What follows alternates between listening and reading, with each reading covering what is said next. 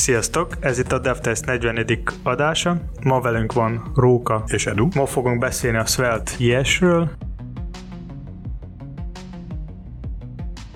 Kezdjük is akkor a rövid hírek közül egy viszonylag frissel. Sikerült kutatóknak előállítani olyan SHA egy hash kódot két különböző bemenetből, ami ugyanazt a kódot adta ki menetként. Ez ugye azért izgalmas, mert hogy eddig azt gondoltuk, hogy ez egy matematikailag nagyon nehéz probléma, és egy ilyet nem nagyon lehet ö, megugrani, illetve korábban már voltak erre sikeres próbálkozások, de például a bemenő karakter sorozatnak az elejét azt meg kellett tartani. Most viszont egy olyan el, eljárás sikerült kidolgozni, aminek a segítségével gyakorlatilag tetszőleges más karakter sorozattal is ugyanazt a hash kódot sikerül előállítani. Így például nem csak jelszavakhoz sikerülhet ö, törést alkalmazni, hanem például mondjuk egy bináris, egy exe a hash kódja is megváltoztatható ilyen módon. Pontosabban nem a hash kód fog megváltozni, hanem a maga a binárist lehet úgy megváltoztatni, hogy ugyanaz a hash kód legyen rá érvényes. Úgyhogy ezek után senkinek nem ajánlatos SHA-1 hashelési algoritmust használni. Mindezt egyébként úgy satszolják a kutatók, hogy nagyjából mai áron számítva egy ilyen 100 ezer dollárnyi befektetés befektetéssel hozzá lehet jutni olyan hardwarehez, amivel ilyen kódgenerálás már kivitelezhető, és hogy ez majd a jövőben még csökkenni fog ez a költség. Azt javasolják egyébként, hogy SH512-t, illetve hát minél nagyobb bitszámú titkosítást érdemes használni. De igazából ezeknek is csak időkérdése, hogy feltörése kerüljenek. Hát lehet, hogy a, az Intel sebeshetőségek után egyre lassabb lesz, mert a szoftver frissítés után ott egyre lassabb az ők procik. Hát igen, az a spekulatív kódvégrehajtási sebezhetőség, ami tavaly év elején nagy port vert fel, az nagyon izgalmas volt. Nemrég is kijött egy újabb hír, hogy még valamilyen sebezhetőséget találtak az Intelnál, és hogy ott volt, ha jól emlékszem, 15 meg a 40% performance veszteség. Mármint annak a javításával. Igen, igen, tehát hogy a szoftver frissítés után, vagy a, igen, a, a javítás után ennyi, ennyi lehetett veszteni. Hát ez igazából elég szomorú, hogy annak az oltárán, hogy minél gyorsabb legyen a központi feldolgozó egységnek a sebessége, ezen feláldozzák a biztonságot. Valamikor ezt vissza kell fizetni. Amúgy az az érdekes, hogy az AMD processzoroknál mond csomó ilyen sebezhetőség nem érvényes. És lehet, hogy egy idő után ők, ők lesznek inkább felkapattabb, mint, a, mint az Intel. Ők fognak nyerni a versenyt, de majd meglátjuk, mi lesz a jövőben következő hír lenne az, hogy kijut az Angular 8-as verzió, és nyilván ott frissült a CLI tool és néhány plugin, amit tartozik oda. Amit hallottam róla, hogy jócskán gyorsították a build folyamatot. Igen, és csökkenték maga a, a bundle méretét is. A, a cikkben, amit én találtam, angular.io oldalról felmérték, és ott 41 kilobájtot nyerték. De mennyiből? 42-ből akkor ez nagyon jó eredmény. Hát, Hogyha 4000-ből, akkor nem olyan jó. Igazság szerint a képnél nem is mutatták, hogy mennyiből, hogy csak van egy ilyen oszlop, hogy before, ott nincs semmi szám, és a after is ott van, hogy mínusz 41, 41 kilobájt. Szóval vicces lehet, ez is sok. Mihez képest? Tehát tényleg, hát, hogyha előtte... Ha 40-hez képest, akkor... 10 megabyte volt, akkor az nudli. Hát, ha nem hiszem, hogy ennyi volt. Na szóval ott van a képen az, hogy a 41 kilobyte az valójában ilyen 7-20 százalékot jelent, és akkor ebből ugye ki lehet számolni, hogy ez nagyjából egy fél megabájtos bundle volt, és abból sikerült egy közel fél száz kilobájtot megspórolni. Hát ez, ez, ez igazából szép eredmény. Szép eredmény olyan tekintetben, hogy egy fél megabájtból sokkal kevesebb lett, lett belőle 450, de hogyha azt nézzük, hogy miért kell fél megabájtnyi JavaScriptet letölteni, tehát 500 ezer byte-nyi JavaScriptet letölteni egy oldalhoz, hát az egy másik kérdés. Hát ilyen a mai frontend világ. A többi, a többi újdonság között a rootben lehet már használni a dinamikus importok, aztán megjelent a Workspace API a CLI toolban, tehát hogy az azt jelenti, hogy nem kell manuálisan szerkeszteni a, az angular.json file. Aztán megjelent a WebWorker support, támogatás. Hagy szakítsalak félbe, megtaláltam ezt az oldalt, amit nézel, és rákerestem, és igen, és sikerült, ott vagyok a kontribútorok között. Keressetek rá a sarkiróka szóra, az vagyok én. Nagyon örülünk neki, és megyünk tovább. Aztán kicsit javították a, a mig- migráción, migráción, és frissítették a deprecation guide-ot. Még van csomó más apróság ami fontos tudni, hogy ők megcsinálták egy ilyen segítő format, hogy hogy lehetne 7-esről 8-asra migrálni. Majd a podcast leírásban lesz egy link cikkről, és, és abban a cikkben lesz egy link, ahol lesz egy ilyen kis form, amelyik majd fog tudni segíteni, hogy hogy lehetne migrálni a 7-es verzióból 8-asra.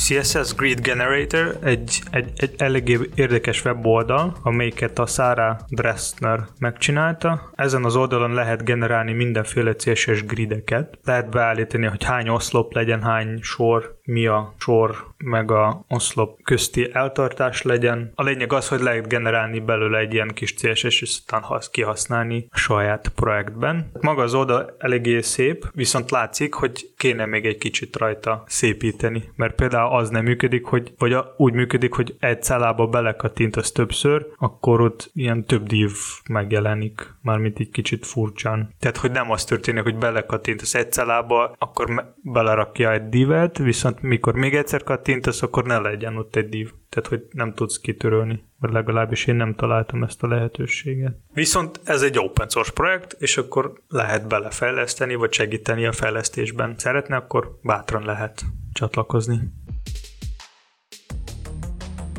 Következő érdekesség, hogy sikerült megállapodást kötnie a böngésző gyártók által alapított WattVG konzorciumnak a V3C-vel, annak tekintetében, hogy ezt követően már nem, fognak a, nem fog a V3C újabb És DOM szabványokat kiadni, és felhagy a most folyamatban lévő folyamatokkal is, beleértve a HTML 4.1-et, illetve a DOM-nak a fejlesztéseit. És mindezt a, ugye azért jött létre a másik cég, mert nagyon lassúnak találták a böngésző gyártók azt a, azt a fajta átfutási időt, ahogy a V3C a szabványokat befogadta, és, és egyáltalán végleges állapotba helyezte. Szóval azt reméljük ettől, hogy gyorsabban fognak bekerülni az újabb standardek. Ami izgalmas még, hogy a V3C-nek továbbra is meg lesz a lehetősége, hogy elfogadhatja ezeket a standardeket, de ennek igazából már nem lesz jelentősége, viszont ugye felmerül, annak a, tehát felmerül az a kétség, hogy most akkor melyik standard a standard, és hogy melyiket kell követni. Tehát ez csak így meg sokszorozza a lehetőségeket, amikre még figyelni kell frontend fejlesztés során. Ennek a kollab- kollaborációnak még az a része, hogy ők fognak gyártani specifikációnak egy verziót. Igen, tehát ez is a sebesség irányába mutat, hogy gyorsulni fognak a folyamatok. De amúgy, ami, ami maga a cikkről, vagy a cikkből nem derül ki az, hogy ők fognak-e összemörgyölni a kettő dokumentációt. Tehát, hogy mindenkinek van egy saját-saját, és hogy fognak ők-e összemörgyölni, az még sajnos nem derült ki. Viszont jó lenne, hogy csak egy helyen lenne a specifikáció, és ne kelljen kettő helyen keresni ahogy te is mondtad, hogy most melyik, melyik a melyik, melyik a standard, melyik a nem. Okoz még némi fejtörést fejlesztés során. De majd kiderül, szerintem. Találtam egy elég érdekes GitHub issue-t, amelyik arról szól, hogy a Chrome-ban a Web Request API az deprecated. És szerinted, Róka, ez miért rossz? Hogy találtál egy cikket? Ne, nem, nem, hogy találtam egy cikket, hanem egy issue hanem hogy miért rossz az, hogy a Web Request API az deprecated. Tehát, hogy az azt jelenti, hogy egy idő után az nem lesz Chrome-ba. Hát először tisztázzuk is, hogy pontosan mit csinál az a API. Web Request API ad lehetőség közbeavatkozni, blokkolni vagy módosítani a kérések a böngészőbe. Legjobb példa, hogy hol lehet használni a Web Request API a reklám blokkolónál. Hát akkor ezért lesz rossz hogy ez eltűnik. Igen. Egyébként, hogyha jól tudom, akkor leginkább arra lett kitalálva, hogy performance checket lehet csinálni vele, illetve hát mint minden interceptorral, ezzel is gyakorlatilag tudjuk módosítani, előfeldolgozni, utófeldolgozni az adott szerverrel való HTTP kapcsolatban az üzeneteket. Ilyen szempontból tök rossz, hogy eltűnik, mert egy tök pozitív lehetőség. Mi lesz helyette? Nem lesz. Szerintem a Chrome-nak az a probléma, vagy a Google-nek az a probléma, hogy csomó ember használ a... De ez nem csak Chrome-os dolog. Ez egy csomó böngésző támogatja már, már most is. Tehát hát igen, csak a Firefox, Chrome, Edge, Opera bizonyos szinten mindegyik támogatja. Csak a Chrome-nál az deprecated. Leginkább ott a probléma, és az a baj, hogy a Chrome most lett, tehát vezető böngészők között, tehát most Edge is Chromium alatt fut, meg csomó más böngésző, ami Chromiumot használ, és a reklám blokkolók extensionek nem is, nem is fognak jó működni, tehát jó működni. Igazából a probléma az, hogy maga a weboldalak nem, szerintem nem rendesen használják a reklámokat, tehát beleraknak tele a saját oldalakat mindenféle reklámokkal, és nem figyelnek arról, hogy mennyi adat jön be. És mondjuk a, a gyenge eszközöknál az oldal lassú. Ettől is lehet. Mind, mindig visszaérkezünk ez a kedvenc témához. Egyébként borzasztóan szomorú, hogy a 21. század egyik legnagyobb problémája, legnagyobb megoldá, csomó embert foglalkoztató problémája az, hogy hogyan vegyünk rá embereket arra, hogy rákattintsanak egy reklámra. És csomóan foglalkoznak azzal, hogy például itt ebben az esetben, hogy egyáltalán a reklámot ne lehessen blokkolni. Másik oldalról tök jogos az az elvárás, hogy van egy valamilyen szájt, üzemeltetik, annak van valamilyen költsége, és ezt a költséget jó lenne valahogy visszahozni. Nyilván, hogyha a weboldal fizetőssé válna, mert vannak erre egyébként példák, ha jól tudom, a New York Times is valamilyen szinten fizetős, tehát néhány cikk után már fizetned kell újabbakért, de hogy ez jelentősen vissza fogja vetni a látogatottságot. És hogy valamilyen módon kompenzálják ezt, reklámokat tesznek a saját oldalra, amiből valamennyi bevétel származik. Én szerintem itt maga a modellnál van a probléma, hogy ők ezek a weboldalak rábíznak valamelyik reklámszolgáltatásra, hogy ez a reklám legyen, a helyet, hogy ők keresnék valamelyik szponzort, és így magától meg felrakni a reklám. Tehát, hogy saját skriptel, saját kóddal felrakni a reklám, ami nem lesz annyira fel, vagy annyira zavaró a felhasználónak se. Hát igen, mert tud illeszkedni az oldal környezetébe, viszont ezzel a modellel az a baj, hogy ott egyénileg le kell szerződni, a, tehát a weboldalt készítő kiszolgáló cégnek a reklámozóval egyedileg le kell paktálnia, ott tesse szabni a reklámot, hogy tényleg illeszkedjen a környezetbe minden. Még a mostani modell ez sokkal rugalmasabb ilyen tekintetben, hogy nekem van egy 250x300 pixeles területem, ezt szeretném értékesíteni, és erre van lehetőségem. Tehát ez a része tök jó, viszont ez azzal jár, hogy oda bármilyen tartalom bekerülhet, pontosan ahogy mondod, hogy nem illik oda bele az oldalba. Például a legrosszabbat figyelembe véve neki áll zenélni. Vagy lejátszani a videót, és igazából senki se tudja, hogy az a reklám, hogy mi, mit tölti le még közben, vagy mit tud még csinálni. Az a baj csomószor, és senki, én szerintem, hogy semmelyik reklámszolgáltatás tud bizonyítani azt, hogy minden uh, reklám az uh, biztonságos. Jó, e, ez is egy másik kérdés, tehát abszolút jogos ez a kérdés is, de inkább még a egye visszább mennék, hogy a modellnek a működőképessége az, hogy van egy ingyenes szolgáltatásom, és úgy próbálok belőle pénzt szerezni önmagában a szolgáltatás fenntartásához, hogy kéretlen tartalmat teszek rá. Mert teszem azt, mondjuk van egy nagyon, mondjuk egy olyan blog, ami nekem nagyon tetszik, olvasgatom, és mivel sokat olvasgatom, ezért jogos elvárás, hogy abba a szolgáltatásba valamilyen módon szálljak be anyagilag. És akkor ennek a legegyszerűbb módja, hogy reklámot tesznek az oldalra, és akkor mit tudom én oldal letöltésenként hány töredék centtel járulok hozzá magához az oldal fenntartásához. Viszont ez az egész rendszer azzal nem számol, hogy mi van, hogyha az én internetem valamilyen szinten korlátos. Most már egyre kevesebb olyan internet kapcsolat van, ahol adatforgalom alapján számláznak, viszont ez, ez jelentősen meg tudja dobni a látogatónak a költségét. De várja, várja, nem sokára lesz 5G, az már nem lesz probléma. Leg, leginkább Igen, az lesz a probléma, hogy még többet, több reklám fel kell rakni, hogy legyen Hát 4 k reklámok lesznek majd sajnos.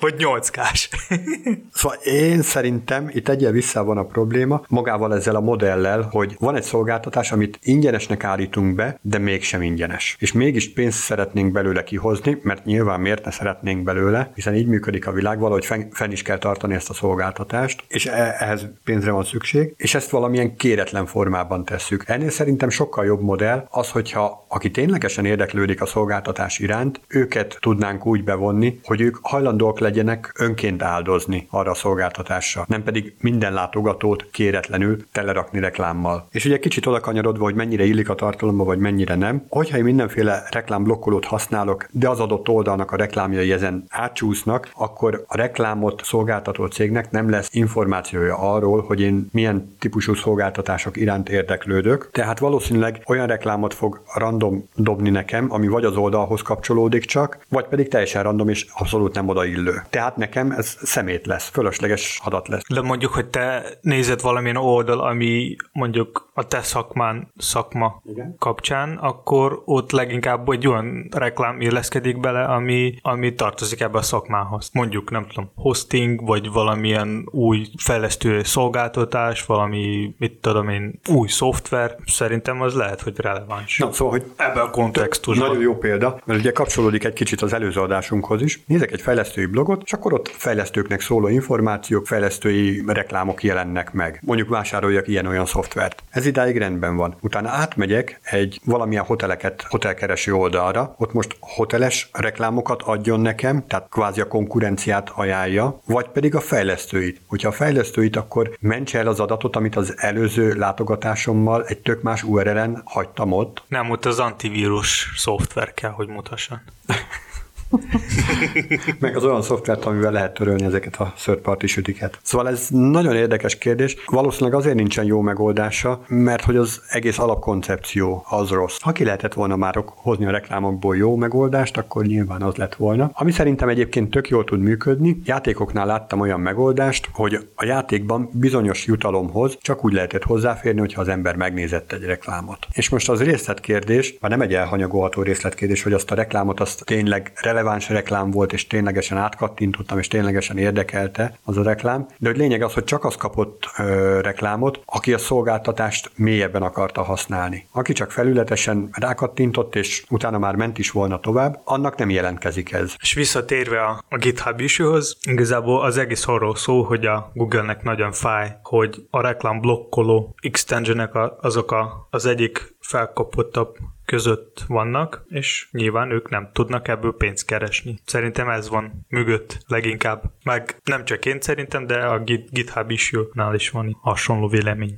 Viszont vannak ilyen reklámblokkolók, ami, amelyik, ami talán ilyen freemium fajta, vagy vannak, amelyik uh, tudnak is rek, bizonyos reklám engedni, tehát tud, nekik van egy ilyen saját white, reklám whitelist. Szóval az se teljesen ilyen reklámblokkoló valamelyik szempontból. Én egyébként azt várom, hogyha a böngészőkbe ez kikopik teljesen, akkor jönnek majd az olyan desktop alkalmazások, mert az igény az teljesen valós, és nagyon sokan használnak reklámblokkolót, pont az előbb említett okok miatt, hogy tökre nem releváns, meg miért kövessen a reklám, meg miért kapja kéretlen szemetet. Tehát, hogy meg fognak szerintem jelenni az olyan ö, telepíthető alkalmazások, amik a hálózati forgalmat manipulálják olyan módon, hogy reklámok ne jöjjenek át. Amúgy ios vannak ilyenek már. macos is ismerem egy ilyen alkalmazás, ami pont így tud működni. Mert ios például nem tudsz felrakni egy extension a Safari-hoz, szóval ott... Ott muszáj volt így. Igen, ott appként működik. Viszont látszik, hogy a, az Apple-nál tök más a, a business model, tehát ők leginkább szeretnék, hogy egyre kevesebb reklám legyen a böngészőkben, és, ő minden, és ők minden próbálnak megtenni ahhoz, hogy, hogy egyre kevesebb ilyen követő skriptek legyenek a weboldalaknál. Hát ugye a kettő között az a különbség, hogy a Google a reklámokból Él, igen. bevételt szerez, és mellette böngészőt is készít. Nemrégiben a Stack Overflow közölt egy rövid posztban, hogy sikeres hacker támadást hajtottak végre ellenük. És akkor még úgy nem nagyon lehetett pontosan tudni, ez május elején történt, május elején közepén, akkor még nem lehetett pontosan tudni, hogy milyen adatokhoz fértek hozzá, viszont később kiderült, hogy személyes adatokat is elértek a hackerek, és hát ezekkel mindenféle dolgokat tudnak majd kezdeni, úgyhogy érdemes lesz a Stack Overflow-s jelszavainkat is lecserélni, illetve hogyha ugyanazt a jelszót használtuk volna bárhol máshol, de ugye ilyet senki nem csinál, semmilyen jó érzésű felhasználó, de hogyha mégis ilyen történt volna, akkor azokat a helyeken a jelszavakat is érdemes lecserélni. Ilyenkor hogy lehetne tudni, hogy milyen adathoz bárki is hozzáférte? Ez lehet valahogy felmérni, vagy, vagy van valami, nem tudom, eszköz, ami tud megmondani, vagy valami, nem tudom, szóval hogy? Mindenféle logokból lehet erre következtetni, pontosan megtudni azt így, hogyha hagytok maguk után valamilyen nyomot, tehát ott hagyták azt a skriptet, amivel még további gépekre mentek el, akkor abból lehet következtetni, de egyébként pedig csak ez így utólag hagyott nyomokból valamilyen access logban megjelenik, például, vagy mondjuk egy hátsó adatbázisnak a valamilyen performance logjába például megjelenik, hogy itt Vagy volt... kitörölnek az adatbázist. Igen, akkor az például egy elég ráutaló magatartás arra, hogy ehhez az adatbázis szerverhez igen hozzáfértek. Pedig igazából csomó cikkben van ilyen, hogy ehhez adathoz hozzáfértek, ehhez nem, és igazából nekem ez valahogy így, nem tudom, inkább komonak tűnik. Nem, mert egyébként lehet, hogy például hálózati szabályokkal lehet azt tiltani, hogy az egyik adatforráshoz hozzáfér arról a gépről, míg egy másikhoz nem. És akkor ezzel lehetnek biztosak abban, hogy igen, ahhoz a másik adathoz nem fértek hozzá, kivéve, hogyha azon a hálózaton más gépekre át tudtak de ott is, lehet, ott is lehet valami okok, amelyeken keresztül lehet eljutni bárhova is. Ők, ők szerintem azok a fejlesztők vagy, vagy cégek, nem tudom, tippelni tudnak, hogy erről a gépről nem lehet elérni azt meg azt. Igen, ez, ez nagy valószínűséggel. Szóval biztosat mondani, arról a gépről garantáltan nem szedtek le adatot, ami ki van kapcsolva, és biztonsági szolgálat őrzi, és azok megerősítik, hogy nem láttak senkit se ki, se be, és ezt többen is be, bebizonyítják. De, De hogyha ők kamuznak, akkor nyilván elvihették azt a vinyót belőle. Pont ezt akartam mondani, hogy ez se igaz, mert el lehet lopni ezt a gépét, vagy a vinyót. Igen. Hát szóval ilyen tekintetben az adatbiztonság az, az folyamatos és kiemelt témája az informatikának. És tényleg arra szeretnék buzdítani mindenkit, hogy minden helyen, ahol regisztráció szükséges, ott különböző más és más jelszót adjon meg, mert mostanában a támadások arról szólnak, hogy valamelyik könnyen feltörhető helyet feltörik, onnan megszerzik a usereket, rosszabb esetben plaintextbe ott volt a jelszó, jobb esetben valamilyen algoritmusra elkódolva, de hogy pont erről beszéltünk, hogy ezek a hashelő algoritmusok egyre inkább a technológiai fejlődés miatt egyre rosszabbá válnak. De Tehát, hogy egyre kevésbé lesznek hatékonyak. Na hát, hogyha már itt az adat, adattitkosításnál járunk, nekem az a véleményem, hogy az összes olyan algoritmus az mind rossz, ami arra alapoz, hogy valamilyen probléma matematikailag nehéz. Mert ezt számítási kapacitással le fogjuk győzni. Nem kétséges, garantált. Tehát, hogyha olyan az algoritmusom, hogy minden egyes karakterkódhoz, tehát mondjuk egy nagy A betű az 65-ös ESCII kóddal rendelkezik, hogyha minden karakterkódhoz hozzáadok egyet, és ez a titkosításom, és az A betűből B betű lesz, és így tovább az egész ABC-t eltitkosítom, szöveges fájt nagyon szépen olvashatatlanná tudok tenni, kinyomtatott formában egy ember számára ez olvashatatlan megfelelő titkosítás. De, hogyha nincsen számítógép, akkor papíron is ki tudja mazsolázni belőle, hogy ez a titkosítás akkor lesz jó, hogyha tényleg az információ papíron közlekedik, és nagyon hamar elévül. Tehát mondjuk 10 másodperccel kés, később már használhatatlan lesz ez az információ, amit így titkosítottam. Ekkor ez a titkosítás ez jónak mondható időlegesen, mivel beváltotta azt az igényt, hogy az adat nem felhasználható azon az időn belül, ameddig, ameddig az még érvényes. Viszont amint ennek a felhasználónak, vagy ennek a hackernek a birtokába jut olyan eszköz, amivel fel tudja gyorsítani az ő visszafejtési algoritmusát, tehát a karakterkódokból kivon egyet, mondjuk egy számológép segítségével, akkor tökre fölgyorsul, vagy mondjuk ne Isten egy számítógépe lesz, és akkor még gyorsabb lesz az egész folyamat, akkor teljesen hasztalan lesz ez, ez a fajta titkosítás. Na pont ez a helyzet a mostani matematikailag nehéznek gondolt titkosításokkal. Akkor mi lenne a megoldás? Hát igen, hogyha tudnám, akkor már piszok gazdag lennék. Mi ez az új JavaScript framework, vagy lib, vagy mi ez a Svelte JS? Tudsz erről mesélni egy kicsit? És egyáltalán minek van? Miért nem mi az a nagyon sok, ami már eddig létezett? Igen, szeretnék erről kicsit mesélni. Pont. Létezik Köszönjük ilyen. szépen. Köszönjük, hát akkor ennyi volt. Igazából kezdenék egy kicsit messziről, szóval, hogy miért lett egy újabb framework, és hogy ez framework egyáltalán vagy sem. Ha, megnéző, ha megnézzünk a mostani libek vagy frameworkokat, vagy keretrendszerek, például React vagy Vue, ők használnak a Virtual DOM, Ugye előző adásban volt arról szó, hogy mi az a Virtual DOM, de most csak egy mondat erejéig kifejtenéd, hogyha valaki nem hallgatta azt az adást? Hát, ha nagyon röviden, a, a Virtual DOM az igazából egy más alatt a maga domnak, és minden számítás, ami történik a JavaScriptben, az kvázi memóriából történik, és mikor végig tér, akkor minden módosítás, ami történt a Virtual DOM-on, az megnézi, hogy mi a különbség a DOM meg a Virtual DOM között, és csak a különbségek visszarakja a DOM-ba. Tehát ettől egy nagy performance boostot remélünk. Így gondoljuk mi, hogy ez történik igazából, hogy ettől lesz gyorsabb a, a UI. Viszont a probléma nem az, hogy eléggé erőforrás igényles a DOM módosítás, hanem maga a, a módszer, hogy az, hogy ez a modern keretrendszerek csinálják. És hogyha megnézzünk ilyen egyszerű példák, akkor ott nem fogunk, nem fogunk látni, hogy, hogy mennyire lassú a DOM műveletek. Viszont ha nagyobb, ö, nagyobb példákon, vagy ö, nehezebb példákon ezt fogunk nézni, például egy chart felép, felépítés, vagy valami ilyen hasonló, ahol egyszerre sok-sok amikor sok-sok adatot kell mutatni a csárton, amíg generál sok-sok domelem, akkor ott már lehet lassú, és főleg ez kell, hogy dinamikus legyen, hogy keresni is benne lehessen, akkor ez elég erőforrás igényes művelet van. És a, a modern keretrendszereknál az a probléma, hogy ők, tehát egyrészt ők nem teljesen reaktív, mert ahhoz, hogy mondjuk egy változó változon, meg kell hívni bizonyos függvény. Hogyha ez történt, akkor meghívjon mondjuk egy set state-et, ami megváltozza a state-et, és így tovább. Ez az egyik probléma. A másik probléma az, hogy az összes kód az fut föntről lefelé. Hát az miért baj? Az azért baj, hogy így tök feleslegesen fog, fognak fut, futni azok a függvények, amelyekre nincs szükség. És van egy másik. Na várja, az, hogy föntről lefele fut, az miért okozza azt, hogy felesleges dolgok is történnek? Ezt kicsit kifejtenéd? Igazából van egy ilyen módszer, amelyiknek a topologica neve, amelyik azt tud, hogy megnézi, megvizsgálja a kódot, és meg felépíti egy ilyen függőségi fát, és ez alapján fog futtatni a kódot. Tehát, hogy ő például, hogy ő megnézi, hogy ez a változó, ez itt is itt van használva, és csak azok a függvények fog meghívni, ahol ez a változó van használva. És így sokkal kevesebb kód fog lefutni. És a Svelte ilyes pont, pont így próbál működni, tehát hogy ő a Svelte-nek ez, ez, ez az egyik része, hogy ő próbál analizálni a kódot, és felépíteni egy ilyen topologic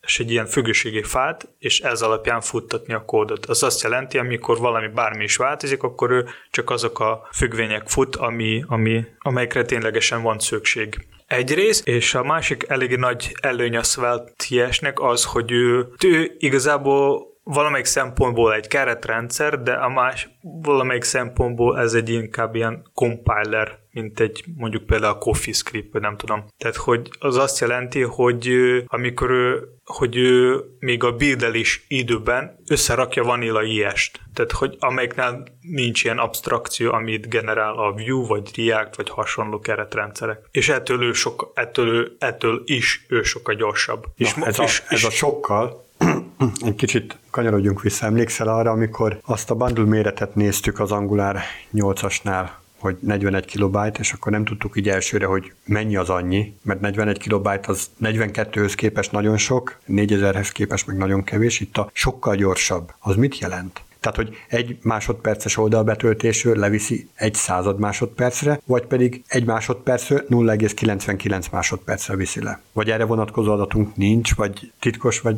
mi a helyzet ezzel? Hát ez az adat el van hashelve. Ja, és simán feltörjük 100 ezer dollár, és lesz ilyen gépünk. Érdekes lenne egy ilyen összehasonlítás, ahol összehasonlítunk, tehát ugyanazt a funkcionalitást egyik és másik technológiával, és azt úgy összemérni, hogy pontosan mennyi az annyi, nem csak kilobájtra, hanem tényleg ö, sebességre is. És ugye itt érdemes bekapcsolni a Chrome-nak ezek a fejlesztés segítő segédeszközeit, hogy mondjuk hálózatlassítással vagy processzorlassítással milyen eredmény produkál a weboldal. Ahogy kipróbáltam a Svelte megcsináltam egy landing oldal, ami összeállt egy, tehát maga a landing oldal, oldalról és egy login oldalról, és a bundle-nek volt a tehát ő használt egy Axios, még egy képre lazy loading libet, és így maga bundle volt 50 kilobájt. Ez jó hangzik. Vagy hasonlítsuk össze egy pontosan ugyanilyen funkcionalitású másik fajta libbel készült oldallal. Ezt majd a következő adásban. Jó, akkor legközelebb kipróbálom, és majd a következő adásban majd még, még egyszer visszatérünk erre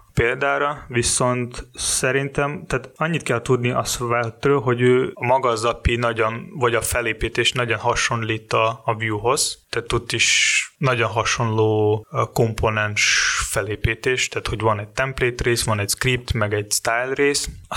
A Svelte még önmagába tud kezelni a CSS-t, tud figyelni, hogy melyik CSS van használva, és melyik nem, és, és ha mondjuk valamelyik CSS nincs használva, akkor ő kírja egy warningot, és ami fontos, hogy ő nem rak bele a bundle-be ezt a CSS. Ez szerintem tök jó. És ahogy, és, és igazából az én saját véleményem maga a svelte ahogy, ahogy így használtam, hogy mennyire jó vagy nem, szerintem az, akinek tetszik a Vue, a Svelte is fog nagyon tetszeni. Nagyon egyszerű, amúgy szerintem sokkal egyszerűbb. Ami nekem nagyon tetszik az, hogy ott már kevesebb ilyen views abstrakció réteg például az, hogy nem kell így külön datába tartani változók, vagy computed proper, vagy a computed között, vagy a methodsban tartani a függvények, hanem ott szabadon tudsz bárhova rakni ezeket a dolgokat, aztán szabadon tudsz kihasználni. Nincs is ilyen, hogy props, hanem csak így felvesz egy, egy változat, azt exportálsz, vagy előtte írsz, hogy export, és ez lesz neked egy kvázi props. Van még lehetőség ilyen spreades propertikat felvenni, az azt jelenti, hogy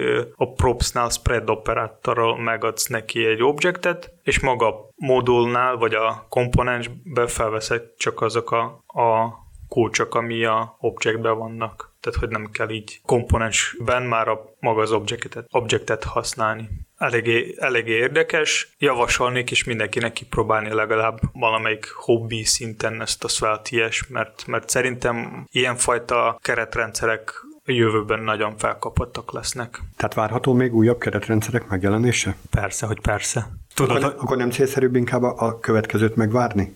Nem, mert akkor nem lesz a hype-os, a projekted. De hát akkor szuper hype lesz. Hát igen, de ha egyet kihagyod, akkor nem lesz szuper hype mert akkor lesz a szuper hype amikor több hype keretrendszert használ. Ja, hogy egyszerre többet. Hát igen, igen, így, így, így. Mert tudod, hogy a React hype a Vue hype de az a projekt, ahol van a React és a Vue, az kétszer hype hype a négyzeten.